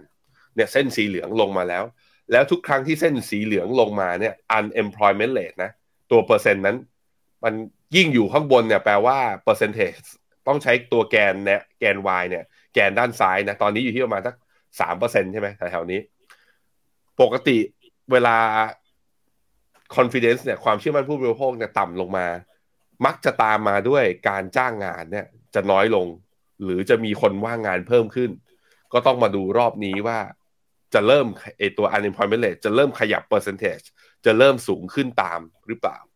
หลักฐานต่อมาครับ ราคาบ้าน ราคาบ้านนั้นเริ่มลงมาหลังจากที่อเมริกาเนี่ยตัวเฟดเองขึ้นดอกเบี้ยมาเยอะ พอขึ้นดอกเบี้ยมาสูง ตัวเลขดอกเบี้ยก็ขึ้นมาสูง พอดอกเบี้ยขึ้นมาสูง คนก็บอกว่าให้มีภาระในการที่จะซื้อบ้านเนี่ย จ่ายค่าผ่อนจ่ายค่าดอกเยอะขึ้น ก็ชะลอการบริโภค แล้วก็จะเห็นนะ ทุกครั้งที่ราคาบ้านชะลอ ก็ทำให้ตัวเศรษฐกิจอเมริกาเนี่ยมีการชะลอด้วยเช่นเดียวกัน ตัวสุดท้ายครับที่เป็น lead ไอตัว indicator ชั้นดีอีกตัวหนึ่งก็คือ inverted yield curve ซึ่งตอนนี้ก็ยังอยู่ที่โซนติดลบนะ ก็คือ inverted yield curve แล้ว two ten spread เอาตัวอัตราผลตอบแทน 10 ปีมาลบกับ 2 ปีของพันธบัตรรัฐบาล ตอนนี้ยังติดลบอยู่ แล้วติดลบในรอบก่อนหน้านี้เนี่ย เราย้อนหลังกลับไปให้ตั้งแต่ปี 1982 ไม่มีครั้งไหนที่ติดลบมาแล้ว แล้วอเมริกาไม่เข้าสู่ recession รอบนี้ก็เหมือนกัน ก็น่าจะเป็นช่วยเช่นเดียวกันนะครับ ครับ ก็อย่างไรก็ตามนะครับ เศรษฐกิจโลกจะถดถอยหรือไม่จะเติบโตอย่างไรเนี่ยหนึ่งในตัวชี้วัดสำคัญก็คือ การเปิดเมืองการเปิดประเทศของจีนนะครับ เพราะว่าล่าสุดนะครับเราเริ่มเห็นสัญญาณที่ดีขึ้นจากฝั่งตลาดจีนนะครับที่รัฐบาลเนี่ยออกมาส่งสัญญาณนะครับว่าจะค่อยๆ ผ่อนคลายมาตรการคุมโควิดนะครับอย่างต้นสัปดาห์ที่ผ่านมาเราก็เริ่มเห็นนะครับว่าปักกิ่งซึ่งเป็นเมืองหลวงของจีนเนี่ยออกมาระบุนะครับว่าจะค่อยๆผ่อนคลายมาตรการโควิด อย่างเช่นนะครับการยกเลิกข้อกำหนดที่ประชาชนต้องแสดงผลตรวจโควิด -19 เป็นลบ ก่อนเข้ามาใช้บริการในที่สาธารณะนะครับแล้วก็เซี่ยงไฮ้นะครับก็มีการผ่อนคลายไปก่อนหน้านี้เช่นกันรวมไปถึงเซินเจิ้นด้วยนะครับ ล่าสุดครับมีข่าวจากสำนักข่าวรอยเตอร์นะครับออกมารายงานว่าชาวเมืองออปักกิ่งนะครับได้รับอนุญาตให้เข้าถึงสวนสาธารณะซูเปอร์มาร์เก็ตแล้วก็สนามบิน โดยที่ไม่ต้องแสดงผลตรวจโควิดแล้วนะครับ ตั้งแต่วันอังคารเป็นต้นไป ขณะที่มีข่าวลือนะครับแล้วก็มีความคาดหมายว่าจีนเนี่ยจะประกาศ 10 มาตรการคุมโควิดใหม่ แล้วก็จะเป็นมาตรการที่ผ่อนคลายลงมาด้วยนะครับในวันพุธนี้ครับหรือว่าวันพรุ่งนี้นั่นเองฮะโดยทางการจีนนะครับได้เริ่มมีการผ่อนคลายมาตรการคุมโควิดที่ถือว่าเข้มงวดมากที่สุดแห่งหนึ่งของโลก แล้วก็ขยับให้จีนนะครับ เข้าใกล้เอ่อ new normal นะครับมากขึ้นมา อย่างไรก็ตามเนี่ยประชาชนบางส่วนก็ยังมีความสับสน แล้วก็กังวลเกี่ยวกับมาตรการผ่อนคลาย มีประชาชนในหลายพื้นที่นะครับแห่ไปซื้อชุดตรวจโควิด แล้วก็ยาลดไข้กันจำนวนมาก จนทางการต้องออกโรงเตือนห้ามกักตุนราคาสินค้าต่างๆ เหล่านี้ ซึ่งการผ่อนคลายมาตรการคุมโควิดของจีนเนี่ยก็ยังมีการเปลี่ยนแปลงเพิ่มมากขึ้นอีกหลังจากที่ประชาชนออกมาประท้วงตามท้องถนนนะครับ รอยเตอร์รายงานครับบอกว่ารัฐบาลจีนเตรียมอาจอาจจะมีการประกาศ 10 มาตรการใหม่ ที่ผ่อนคลายมาตรการคุมเข้มในช่วงการระบาดใหญ่ โดยมีการอ้างแหล่งข่าว 2 รายเกี่ยวกับประเด็นนี้นะครับซึ่งคาดว่าการผ่อนคลายเนี่ยจะครอบคลุมไปที่มาตรการต่างๆและอาจจะส่งผลกระทบเชิงบวกนะครับต่อนักลงทุนด้วย ว่าจีนนะครับเตรียมการจะกลับเข้ามาเติบโต หรือว่าเศรษฐกิจอาจจะเปิดให้มีความผ่อนคลายมากขึ้นนะครับพอหลังจากที่จีนครับเริ่มส่งสัญญาณการผ่อนคลาย ค่าเงินหยวนก็เริ่มแข็งค่าขึ้นมา5%นะครับเปรียบเทียบกับค่าเงินดอลลาร์ จากความคาดหวังว่ากิจกรรมจะกลับมาเปิดอีกครั้งหนึ่ง ขณะที่ล่าสุดนะครับจีนเองก็มีการรายงานตัวเลขผู้ติดเชื้อโควิดลดลงมาเรื่อยๆ ก็คือตอนนี้ข่าวนะครับมีแค่บอกว่าจะมีมาตรการใหม่ 10 มาตรการ แต่รายละเอียดเนี่ยยังไม่ทราบนะครับเดี๋ยวพรุ่งนี้น่าจะทราบกัน ซึ่งความคาดหวังของตลาดก็คือมาตรการต่างๆ เหล่านี้ น่าจะเป็นผลดีกับโลกการลงทุนนะครับแล้วเราก็จะเห็นว่าตลาดหุ้นของจีนค่อยๆ เดินหน้า ปรับตัวบวกขึ้นมาอย่างต่อเนื่องนะครับเดี๋ยวพาคุณผู้ชมไปดูหน่อยครับว่า ตอนนี้นะครับ จากข่าวที่เกิดขึ้นมาตั้งแต่สัปดาห์ก่อนหน้าหลังเหตุการณ์ประท้วงนะครับที่จีนจะผ่อนคลายมาตรการคุมโควิดเนี่ยส่งผลทาให้นะครับสัญญาณดัชนีตลาดหุ้นของจีน เดินหน้าปรับตัวขึ้นมาได้ค่อนข้างดีฮะไปดูกันก่อนกับภาพแรกนะครับเซี่ยงไฮ้คอมโพสิตครับบลูเบิร์กนะครับเขาก็วิเคราะห์สัญญาณทางเทคนิคเขาบอกว่า จากแนวโน้มการเปิดเมืองนะครับที่มีมากขึ้น มีโอกาสครับที่ดัชนีเซี่ยงไฮ้คอมโพสิตเนี่ยอาจจะขึ้นไปแตะระดับนะครับจุดสูงสุดเดิมของปีนี้นะครับ ที่ระดับ 3,400 จุดฮะซึ่งจุดนี้เนี่ยเคยเป็นจุดที่เคยทำได้นะครับหลังจากที่จีนเริ่มมีการผ่อนคลายมาตรการโควิด ในช่วงต้นปีก่อนที่การแพร่ระบาดของโควิดจะกลับมาอีกครั้งหนึ่งนะครับพี่แบงค์อันนี้เป็นภาพแรกครับ ไปดูภาพต่อไปเช้านี้ทางฝั่งหางเซ็งเปิดแล้วพี่ปั๊บอะครับเชิญเดี๋ยวไปดูภาพตลาดหุ้นล่าสุดก่อนนะครับเฮ้ยไม่ลงเยอะเว้ยพี่ปั๊บแปลกดีห่างเสียงลบอยู่11จุดหรือลบ 0.06%พอเปิดมานะ ในขณะที่ CSI 300 เออก็ลบไม่เยอะ ลบ 0.17%เหมือนตลาดอย่างที่ปั๊บบอกนะ เหมือนตลาดรอขอดูมาตรการก่อน แล้วเดี๋ยวฉันช่วยบอกไปว่าฉันจะขึ้นหรือฉันจะลง แต่ดูอย่างนี้แล้วทรงเหมือนอยากขึ้นมากกว่าอยากลงนะ เพราะว่าทางฝั่งอเมริกาอย่าลืมนะ NASDAQ ลบตั้ง2% S&P 500 ลบตั้ง1.4เปิดมาเอเชียเช้านี้ก็ลบกันหมด แต่หุ้นทางฝั่งฮั่งเส็งกับหุ้นจีนนั้น ลงค่อนข้างน้อยอะอันนี้ก็เป็นเขาเรียกเป็นความ outperform ในช่วงตลาดปรับฐานอย่างเงี้ยถือว่าติ๊กถูกครับถือว่าเป็นแบบว่าถือว่าน่าสนใจ ครับไปดูต่ออีกหนึ่งดัชนีครับคือดัชนี c h i n e x ครับซึ่งเป็นดัชนีที่รวบรวมหุ้นในกลุ่มเทคโนโลยีของจีนมาคำนวณนะครับ เราก็เห็นว่าตอนนี้เนี่ยดัชนี c h i n e x นะครับกำลังจะเดินหน้าขึ้นไปทดสอบแนวต้านฟิโบนัชชีนะครับที่ระดับ 2,400 จุด แล้วก็เห็นโอกาสครับที่จะขึ้นไปทดสอบระดับ 2,800 จุดด้วยนะครับเราก็จะเห็นว่ากลุ่มเทคโนโลยีเนี่ยถือว่าเป็นกลุ่มที่ค่อนข้าง underperform ฮะ เวลาขึ้นเนี่ยจะขึ้นช้ากว่าเขาเวลาลงจะลงก่อนเขานะครับ แต่ตอนนี้เริ่มเห็นสัญญาณที่ดีขึ้นนะครับว่าหุ้นในกลุ่มเทคโนโลยีของจีนในดัชนี Chinex ค่อยๆ เห็นสัญญาณการปรับตัวขึ้นมาแล้วนะครับ นอกจาก Chinex แล้วฮะไปดูอีกหนึ่งดัชนีคือห่างเสียงของฮ่องกงอย่างที่พี่แบงค์พูดไปเมื่อสักครู่นี้ว่า ตอนนี้ห่างเสียงเนี่ยก็จะมีสัญญาณนะครับที่น่าสนใจคือจะไม่ค่อยลงแล้วฮะดูเหมือนว่าจะมีแรงซื้อกลับเข้ามาด้วยในช่วงสัปดาห์ที่ผ่านมานะครับถ้าไปเปรียบเทียบครับกับเหตุการณ์ที่เคยเกิดขึ้นในช่วงปีที่แล้วครับ ในช่วงของเดือนมีนาคมเนี่ยตอนนั้นนะครับรัฐบาลจีนออกมาส่งสัญญาณว่าจะใช้มาตรการทางเศรษฐกิจเข้ามากระตุ้นสนับสนุนนะครับหลังจากเศรษฐกิจเผชิญกับผลกระทบจากโควิด ตอนนั้นดัชนีห่างเสงขึ้นมาจากระดับประมาณสัก 18,000 19,000 จุดเนี่ยขึ้นมารวดเดียวถึง 22,000 จุดเลยนะครับอีกครั้งหนึ่งครับช่วงประมาณเดือนพฤษภาคม หลังจากที่มีการแพร่ระบาดโควิดในเซี่ยงไฮ้มีการล็อกดาวน์กันหลายสัปดาห์นะครับพอเซี่ยงไฮ้กลับมาเปิดเมือง มีการผ่อนคลายมาตรการคุมโควิด ดัชนีนะครับจากระดับ 1 9ื่นก็ขยับขึ้นมา 22,000ฮะแปลว่าอะไรแปลว่า 22,000เนี่ยกลายเป็นแนวต้านสำคัญทางจิตวิทยานะครับแล้วก็มารอบนี้ฮะสำนักข่าวบลูมเบิร์กนะครับวิเคราะห์ทางเทคนิคประเมินว่าถ้าเป็นบรรยากาศเดียวกันกับช่วงที่เคยเกิดขึ้นเมื่อต้นปี ก็มีโอกาสเช่นกันที่ดัชนีฮั่งเส็งจะขึ้นไปทดสอบระดับ 22,000 จุด ซึ่งจากระดับปัจจุบันนะครับถือมี upside สูงถึง 20%เลยทีเดียวฮะก็น่าสนใจนะครับว่า 22,000เนี่ยจะขึ้นไปได้หรือไม่ครับพี่แบงค์ก็ต้องมาลุ้นกันนะครับ อะครับผม แต่ก่อนที่จะขึ้นไปที่22,000ให้ได้เนี่ยทะลุผ่านเส้นค่าเฉลี่ย 200 วันให้ได้ก่อน ซึ่งเส้นค่าเฉลี่ย 200 วันตอนนี้ของห่างเสงเนี่ยอยู่ที่ระดับ 19,800 ตอนนี้ 19,450 ก็แปลว่ามี 400 จุดเป็นแนวต้านสำคัญก่อนอะค่อยๆ ว่ากันไปทีละสเต็ป แต่อย่างที่บอกไปครับ แพทเทิร์นเหมือน reversal head and shoulder ดีดกลับขึ้นมา outperform ในวันที่ตลาดหุ้นคนอื่นเขาแดงกันอยู่ตัวเองนี่ห่างเสียงตอนนี้เช้านี้นะกำลังกลับมาเป็นเขียวแล้วเนี่ยตอนที่เราดูกันอยู่ตอนนี้ บวกขึ้นมา 0.1 แล้ว ดูแบบว่า อยากขึ้นอะ ดูอยากขึ้น ต้องมีของหรือเปล่าฮะทุกคน ครับมาดูอีกหนึ่งดัชนีครับที่เป็นตัวชี้วัดนะครับ เรื่องของความคาดหวังการเปิดเมืองฮะก็คือดัชนีที่เรียกว่า China Reopening Basket นะครับที่คำนวณหุ้นกลุ่มที่เกี่ยวข้องการเปิดเมือง เมื่อเป็นหุ้นในกลุ่มอุปกรณ์กีฬานะครับ ท่องเที่ยว การเดินทาง ร้านอาหาร โรงภาพยนตร์แล้วก็พวกเครื่องดื่มแอลกอฮอล์ต่างๆเนี่ยนะครับเราก็เห็นว่า China Reopening Basket นะครับ outperform ฮะดัชนีเซี่ยงไฮ้ CSI 300 นะครับ ก็ถือว่าตอนนี้ตลาดกลับมามีความหวังนะครับ ว่าการเปิดเมืองจะเกิดขึ้นในเร็วๆนี้ มีแรงซื้อหุ้นเกี่ยวที่เกี่ยวข้องกับการเปิดเมืองเนี่ยมีแรงซื้ออก่อนหน้าที่จะเกิดการประกาศนโยบายของทางการจีนแล้วนะครับ ซึ่งการเดินหน้าปรับตัวขึ้นมาในระยะสั้นของตลาดหุ้นจีนทำให้มุมมองหรือว่ามูลค่าของตลาดหุ้นจีนเปลี่ยนไปหรือเปล่าเดี๋ยวชวนพี่แบงค์ไปดูหน่อยว่าตอนนี้หุ้นจีนถูกแพงถือว่ามูลค่าเป็นยังไงเมื่อเปรียบเทียบกับตลาดหุ้นโลกครับอะครับผมตอนนี้หุ้นจีนอยู่ ถ้าเป็นตัว CSI 300 เทียบ PE กับหุ้นโลกเนี่ยอยู่ที่ต่ำกว่าลบหนึ่ง standard deviation แล้วนะไม่ใช่เขาเรียกน้อยกว่าลบหนึ่ง standard deviation อยู่ประมาณสักลบศูนย์จุดห้าลบศูนย์จุดหกก็ต้องถือว่าค่ายองค่าเฉลี่ยย้อนหลังสิบปี ยังถือว่าอยู่ในโซนที่ถูกนั้นใครที่มองเรื่องการเปิดเมือง มองว่าจีนเนี่ยลงมายาวนานเกินไปแล้ว ผมคิดว่าตรงนี้ก็ยังสามารถที่จะทยอยสะสมได้บ้างนะครับ ครับ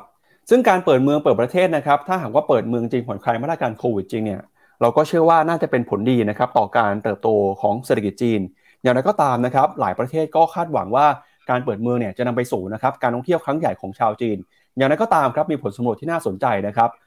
จากสถาบันนะครับ China Consumption Recovery ครับ ออกมาระบุนะครับว่าเขาไปสำรวจความคิดเห็นของชาวจีนนะครับ บอกว่าถ้าเกิดมีการเปิดประเทศในวันนี้เนี่ยชาวจีนจะเดินทางไปต่างประเทศเลยไหมผลสำรวจชี้เห็นนะครับว่าคนที่ทำผลสำรวจกว่า 4,000 คน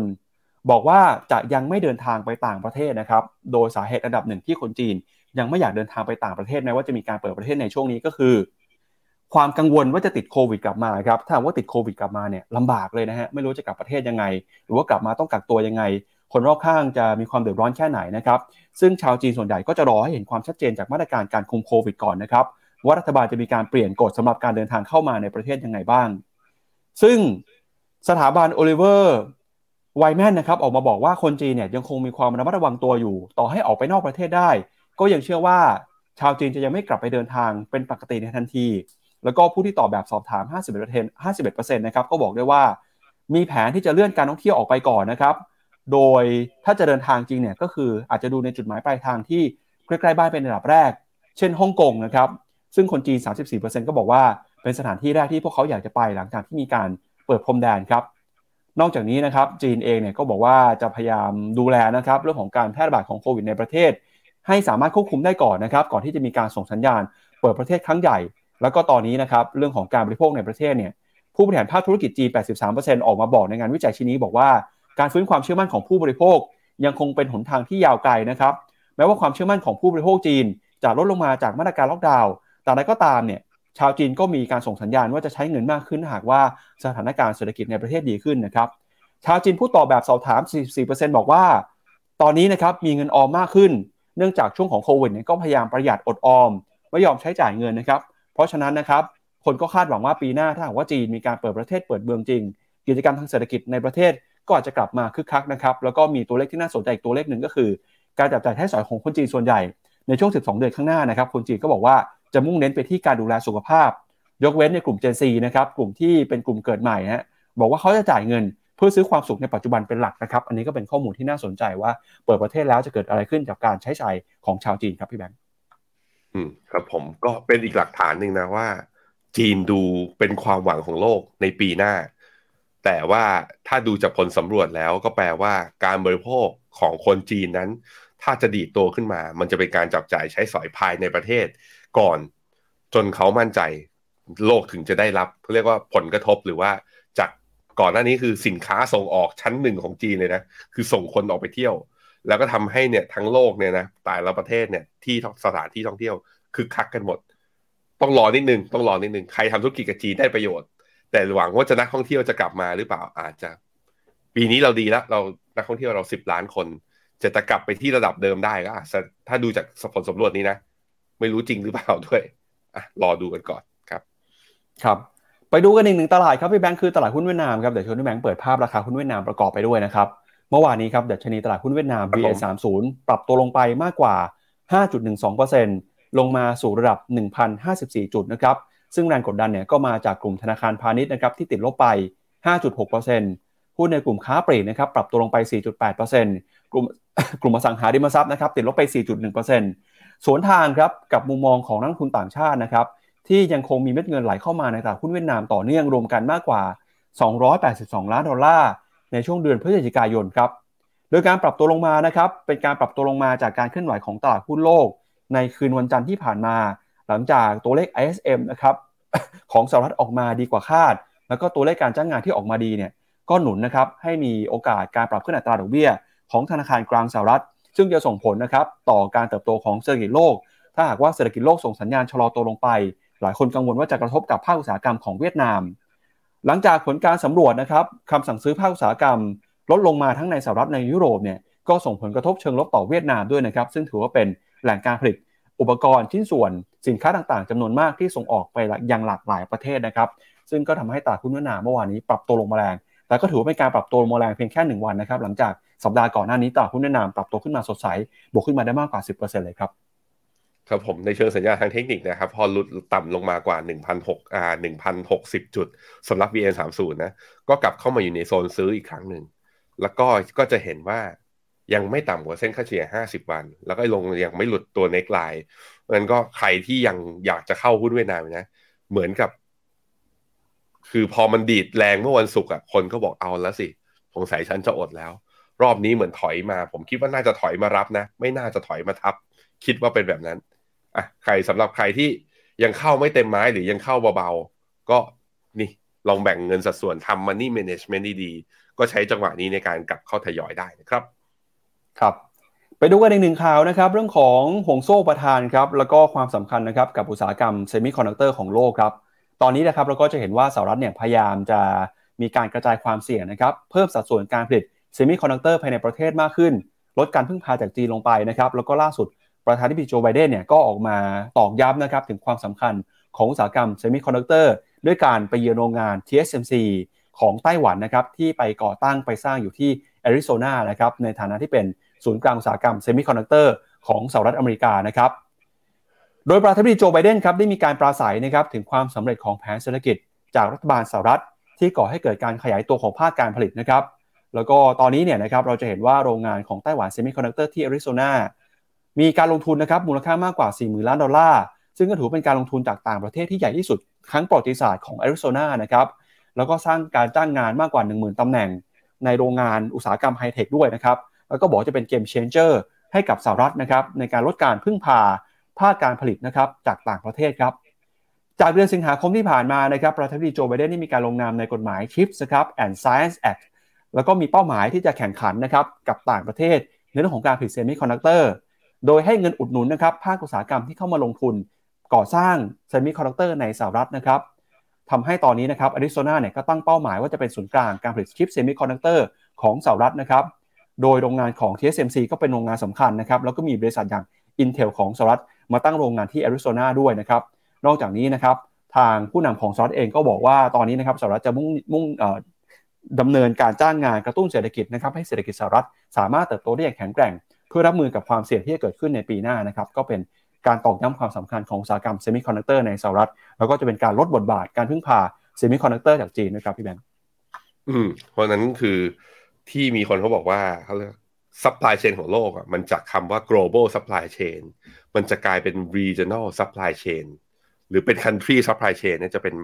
มันมันชัดเจนมากขึ้นเรื่อยๆนะใครที่เป็นมิตรกับจีนก็จะทำการค้าขายกับจีน ใครเป็นมิตรกับอเมริกาก็ทำการค้าขายอเมริกา บริษัทที่อยู่ตรงกลาง แล้วก็อยู่เขาเรียกว่าเป็นบริษัทที่ผลิตสินค้า หรือเขาเรียกว่าอยู่ใน supply chain แบบเป็นจุดยุทธศาสตร์ ก็ถ้า balance power ทางการทูตดีๆ ระหว่างสองมหาอำนาจดีๆ ก็แปลว่าก็ได้ประโยชน์นี่ถูกอเมริกาชักชวนไป ถ้าเป็นอย่างนี้ก็ผมคิดว่าเซมิคอนดักเตอร์อนาคตก็สดใสนะ แล้วก็ดูจากเทรนด์ก็เคยเคยเอามาวิเคราะห์กันด้วยว่า กลุ่ม semiconductor ก็เป็นกลุ่มหนึ่งที่ถ้าเมื่อไหร่ที่ speed ของการขึ้นดอกเบี้ยของอเมริกานั้นลดลงชะลอกันชะลอกันลงมาจริง ๆ เนี่ย พวกหุ้น growth ก็จะวิ่งกลับมา เมื่อหุ้น growth วิ่งกลับมา หุ้น semiconductor ก็ควรจะวิ่งได้ด้วย แต่เพียงแต่ว่าเราจำเป็นต้องรอสัญญาณเรื่องนี้ก่อนนะครับ เพราะหุ้น growth ช่วงนี้ก็ช่วง rebound รอบนี้อะลองไปดูผมพาไปดูตัวตีเมติกที่เป็นอะซิมิคอนดักเตอร์ล่วงลงมาเยอะ ดีดขึ้นมาทะลุตัวดาวเทรนไลน์มาแล้ว แต่ก็ไม่ผ่านเส้นค่าเฉลี่ย 200 วันนะสำหรับตัว Philadelphia Semiconductor Index หรือตัว ETF ที่ชื่อว่า SOX นะครับ ในขณะที่ถ้าเป็นหุ้นกลุ่มเทคตัวอื่นๆอย่างเงี้ย อย่างตัว NASDAQ เอง ก็ต้องบอกว่าเป็นการรีบาวที่ค่อนข้าง underperform นะ เมื่อเทียบกับการ rebound ของดาวโจนส์กับ S&P 500 เพราะฉะนั้นมันแปลว่าเรื่องของการขึ้นดอกเบี้ย เรื่องของเงินเฟ้อยังอยู่ในใจของนักลงทุนอยู่นะตอนนี้ ต้องผ่านเรื่องนี้ไปก่อนหุ้น semiconductor ถึงจะกลับมา outperform ได้ดีนะครับ ครับไปดูครับมุมมองของนักวิเคราะห์นะครับ ตอนนี้นักวิเคราะห์จากบูมเบิร์กส่วนใหญ่ก็ยังคงแนะนำซื้อหุ้นของไต้หวัน Semiconductor อยู่นะครับ ราคาปัจจุบันครับอยู่ที่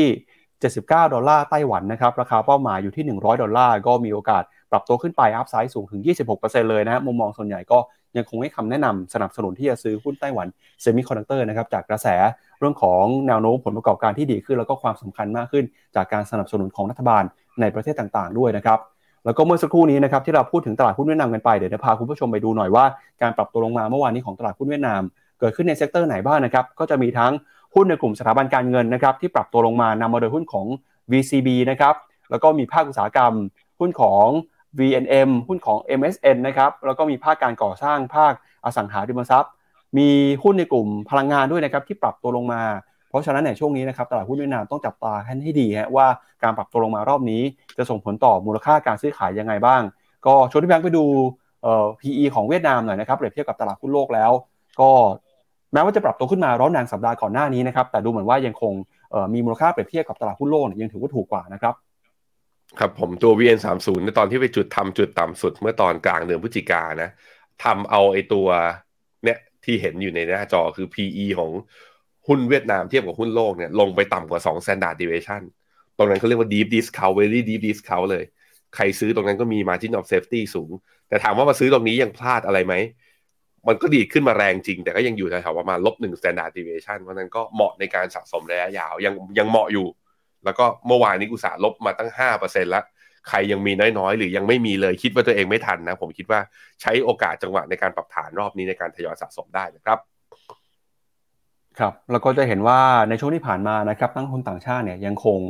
มีเม็ดเงินนะครับเข้ามาซื้อตลาดหุ้นเวียดนามอย่างต่อเนื่องเลยนะครับแม้ว่าจะมีแรงขายเกิดขึ้นเมื่อวาน อย่างไรก็ตามต่างชาติก็ยังคงเห็นเม็ดเงินซื้อสุทธินะครับในรอบเดือนที่ผ่านมาด้วยนะครับก็ถือว่าเป็นหนึ่งตลาดที่ต้องจับตามองกันกับตลาดหุ้นเวียดนามนะครับแล้วก็ไม่ใช่แค่เวียดนามครับประเทศไทยของเราเนี่ยปีนี้นะครับคาดหวังเรื่องของการท่องเที่ยว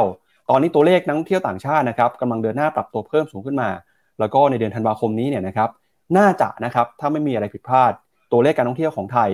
ต่างชาติจะเดินทางเข้ามาครบ 10 ล้านคนแล้ว แล้วก็เตรียมการจะมีการจัดงานเฉลิมฉลองจาก การท่องเที่ยวแห่งประเทศไทยด้วยนะครับน่าสนใจมากเดี๋ยวไปดูคอมเมนต์คุณผู้ชมก่อนนะไปดูก่อนที่จะไปดูตัวเลขท่องเที่ยวของไทยครับ คุณพ่อบ้านจอมยุ่งถามว่ามีวิธีดูกองทุนที่เราถืออยู่ว่ามีหุ้นตัวไหนบ้าง จริงๆ ในแพลตฟอร์มดูได้หมดเลยครับ ก็คือเข้าไปที่ชื่อกองทุนนะอย่าง finnomena.com/fund พอเลือกไปที่ fund ไปแล้วเนี่ยก็ไปดูได้ว่าท็อปท็อป 5 holding ของกองแต่ว่าเนื่องจากว่ามันดูทั้งหมดไม่ได้ ถ้าอยากดูทั้งหมดต้องรอให้ปิดงบครึ่งปีคือทุกๆ 6 เดือนเนี่ยถึงจะไปเห็นว่าหน้าหุ้นหน้าพอร์ตร้อยเปอร์เซ็นต์เป็นยังไงนะครับ แต่ว่าทุกๆเดือนเนี่ยทางบลจเขาจะมีส่งข้อมูลเป็น fund fact sheet เราก็เอาข้อมูลจากนั่นแหละ เอามาใส่ข้างในแพลตฟอร์มก็สามารถดูได้ แต่ดูได้แค่ 5 ตัวแรกนะครับครับอะเดี๋ยวลองกดตัวอย่างหน้าเว็บไซต์ของ Finnomena ให้คุณผู้ชมดูหน่อยนะฮะว่าเอ่อจะเข้าไปดูได้ยังไงบ้างนะครับ ก็เข้าไปที่ finnomena.com/fund นะฮะเราก็จะเห็นว่ามีรายชื่อกองทุนต่างๆเนี่ยแสดงขึ้นมานะครับอ่ายกตัวอย่างเช่นอ่าเข้าไปดูกองทุน KT Energy แล้วกันนะครับ พอกดเข้าไปครับเราก็จะเห็นว่าเอ่อ จะมีแถบอยู่นะครับที่เห็นภาพรวมมีกราฟ ก็เข้าไปดูผลการดำเนินงานได้ และที่คุณผู้ชมถามมาก็คือพอร์ตการลงทุนนะกดเข้าไปดูเนี่ยเราก็จะเห็นสัดส่วนนะครับการถือครองใน sector ต่างๆ แล้วถามว่าอยากจะดูว่าตัวไหนนะครับที่มีสัดส่วนอยู่ในพอร์ตเพิ่มเติมยังไงเนี่ยก็สามารถเข้าไปดูใน fund fact sheet นะครับที่แสดงอยู่นะครับในผลการดำเนินงาน แล้วก็รายการเอกสารต่างๆ ที่เราเอามาแสดงให้ดูหน้าเว็บไซต์ของ Finnomena ได้ด้วยนะครับ อืมครับผม ครับ ไปดูคำถามต่อครับพี่แบงค์ ก็มี TMB COF มี KTA Share หุ้นจีนอยู่บอกรักพี่จีน ควรถั่วไหมเอาเอาสัดส่วนในพอร์ตก่อน ถ้ามีอยู่เต็มแน่นไปแล้วเนี่ย ผมคิดว่าจำเป็นต้องบริหารดีๆ แต่ถ้ายังมีสัดส่วนอยู่น้อย ผมคิดว่าจังหวะนี้เข้าถั่วได้ เพราะถ้าจีนเปิดประเทศ สัญญาณเป็นอย่างนี้นะ แล้วก็ไอ้เรื่องแรงซื้อที่มาในช่วงเดือนหนึ่งที่ผ่านมา ไม่ได้หลอกเราเนี่ย ผมคิดว่าจีนปีหน้าก็ยังมี upside อยู่นะครับ คุณพิพัฒน์บอกว่าแนวโน้มราคาน้ำมันดิบดูตลาดกังวล recession มากขึ้นใช่ ถ้าดูจาก probability ของที่บูมเบิร์กเขารวบรวมตัวเลขที่เรียกว่า recession probability นะก็ขยับขึ้นมาต่อเนื่องเลย ล่าสุดอย่างอังกฤษอย่างเงี้ยเก้าสิบเปอร์เซ็นต์เพราะนั้นก็ก็เป็นเหตุผลของกลุ่ม o p e ปในการอ้างว่า ช่วงนี้ฉันจะไปเพิ่มกำลังการผลิตได้ยังไงเล่าก็ recession มันรออยู่หน้า แล้วถ้าเกิด recession มันก็แปลว่าดีมานต่อราคาน้ำมันน่าจะร่วงตอนนี้ ราคาน้ำมันไม่คิดอย่างนั้นไงราคาน้ำมันบอกอ้าวถ้าไม่เพิ่มอย่างนี้ฉันงั้นฉันก็กดให้ราคามันร่วงลงมาตั้งแต่ตอนนี้เลยนะครับ คุณจรนอนเล่นบอกว่าพอหุ้นตกเหตุผลก็ตามมาใช่ หลายครั้งคือเหตุผลมาอธิบายราคาหุ้น บางครั้งหุ้นก็ดีดตัวหรือว่าเรียกว่าปรับตัวตามตัวข่าวมันแล้วแต่นะคุณจาวิสมองข้ามช็อตนะ ก็บอกว่าบอลโลกปีนี้เอาบราซิลชิงกับฝรั่งเศสเลยเหรอ แต่ดูแล้วเป็นสองทีมที่เขาเรียกว่าทรงบอลคงเส้นคงวา แล้วก็มีตัวเปลี่ยนเกมอยู่ข้างในทั้งคู่ นั่นก็คือคนที่มาจากปารีสแซงต์แชร์แมงทั้งคู่เลย นั่นก็คือเนย์มาร์กับเอ็มบัปเป้เอาพูดอย่างนี้แล้วบอกอ้าวแล้วอาร์เจนตินาไม่อยู่ในสายตาเหรอ ผมคิดว่าหลังจากนัดที่แพ้ซาอุไปแล้วนะ ทรงดูดีขึ้น ทรงดูดีขึ้น แต่ผมก็ยังเชียร์บราซิลนะครับ เอ,อ มีกองทุนตราสารหนี้ตัวไหนบ้างที่น่าสะสมแล้วตอนนี้ ถ้าเป็นตราสารหนี้โลกก็ UGIS ขีด N ของบลจ UOBตราสารหนี้ไทย อาจจะถดมาสั้นหน่อยเพราะว่าเรายังผมยังเชื่อว่าแบงก์ชาติยังจะค่อยๆ ขยับขึ้นดอกเบี้ยไป เพราะนั้นก็ถือตราสารหนี้ตัวยาวอาจจะเรียกว่า mark to market มาราคา NAV อาจจะไม่ไปไหนในช่วงนี้ครับ โอเคครับพี่ปั๊บครับ มาดูกันกับเรื่องของการเติบโตในบ้านเราบ้างนะครับ ล่าสุดครับตัวเลขนักท่องเที่ยวเนี่ย ค่อยๆ ขยับขึ้นมาจากเดิมที่เราตั้งเป้าไว้นะครับ ว่าสิ้นปีจะมีนักท่องเที่ยวต่างชาติเดินทางเข้ามาไทย เป้าหมายอยู่ที่ 10 ล้านคน แต่ดูเหมือนว่าตัวเลขการท่องเที่ยวจะเพิ่มขึ้นมาเร็วกว่าที่คาดไว้นะครับ ทางทททครับออกมาบอกนะครับว่าข้อมูลการตรวจคนเข้าเมือง ณวันที่5ธันวาคมที่ผ่านมานะครับมีนักท่องเที่ยวต่างชาติเดินทางเข้ามาในบ้านเราครับอยู่ที่9ล้าน7 8 0 0 0 0 คนฮะ